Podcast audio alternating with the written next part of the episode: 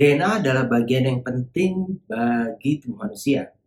DNA mengkode beragam jenis protein yang kemudian akan punya peranan bagi tubuh manusia.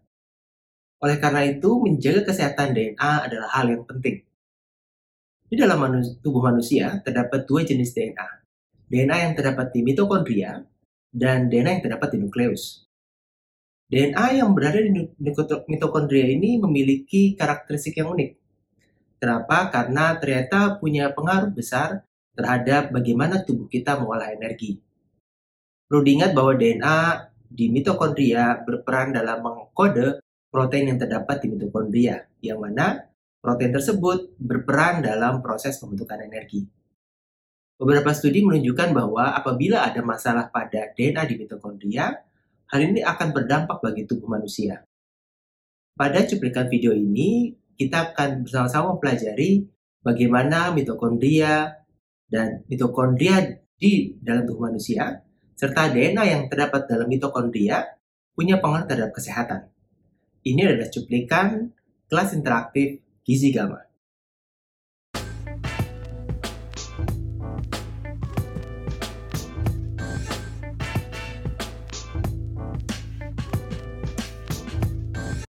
Ketika ada akumulasi dari mitokondria yang jelek, itu ternyata jadi banyak gitu.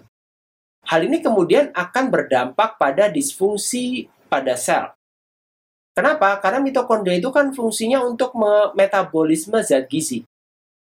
Ketika fungsinya terganggu, maka kerja dari mitokondria juga tidak optimal. Ada banyak ya hal yang terjadi akibat disfungsi mitokondria ini.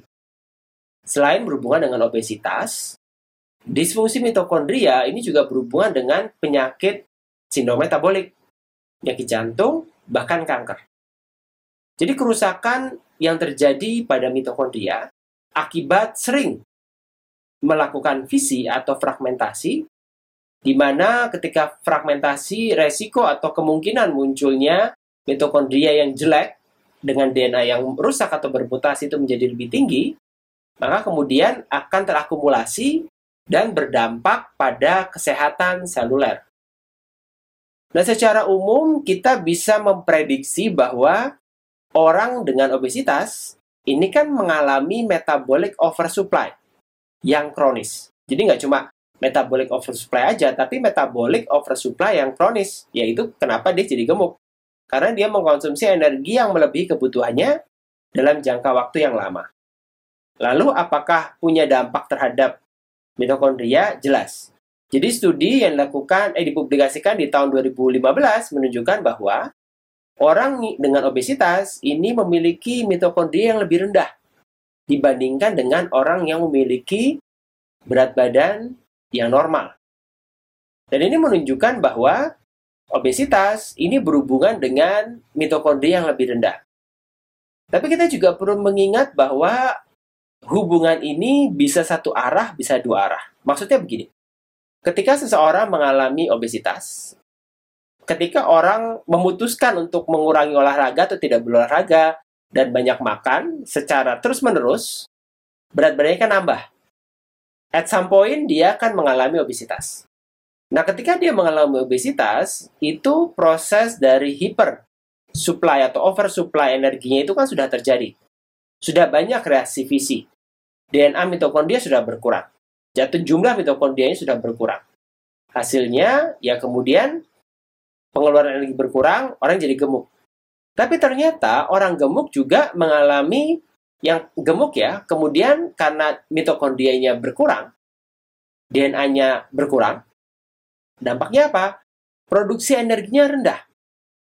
Oleh karena itu, mereka memiliki kebugaran yang rendah, kemampuan tubuh dalam menghasilkan energi yang rendah, sehingga pertama, dikit-dikit merasa lapar.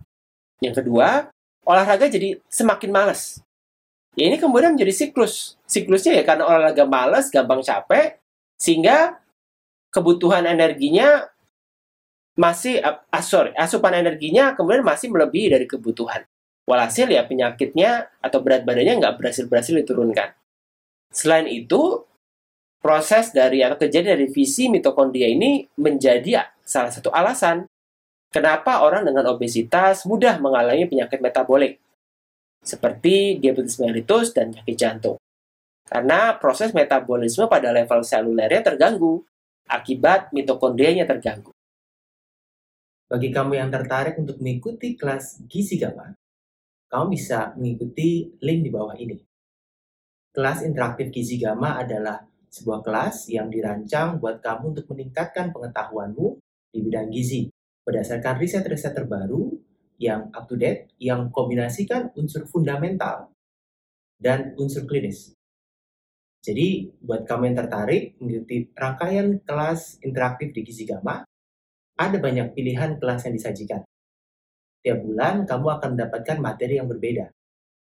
Kunjungi website gizigama.com untuk mendapatkan informasi mengenai kelas-kelas apa saja yang bisa kamu ikuti.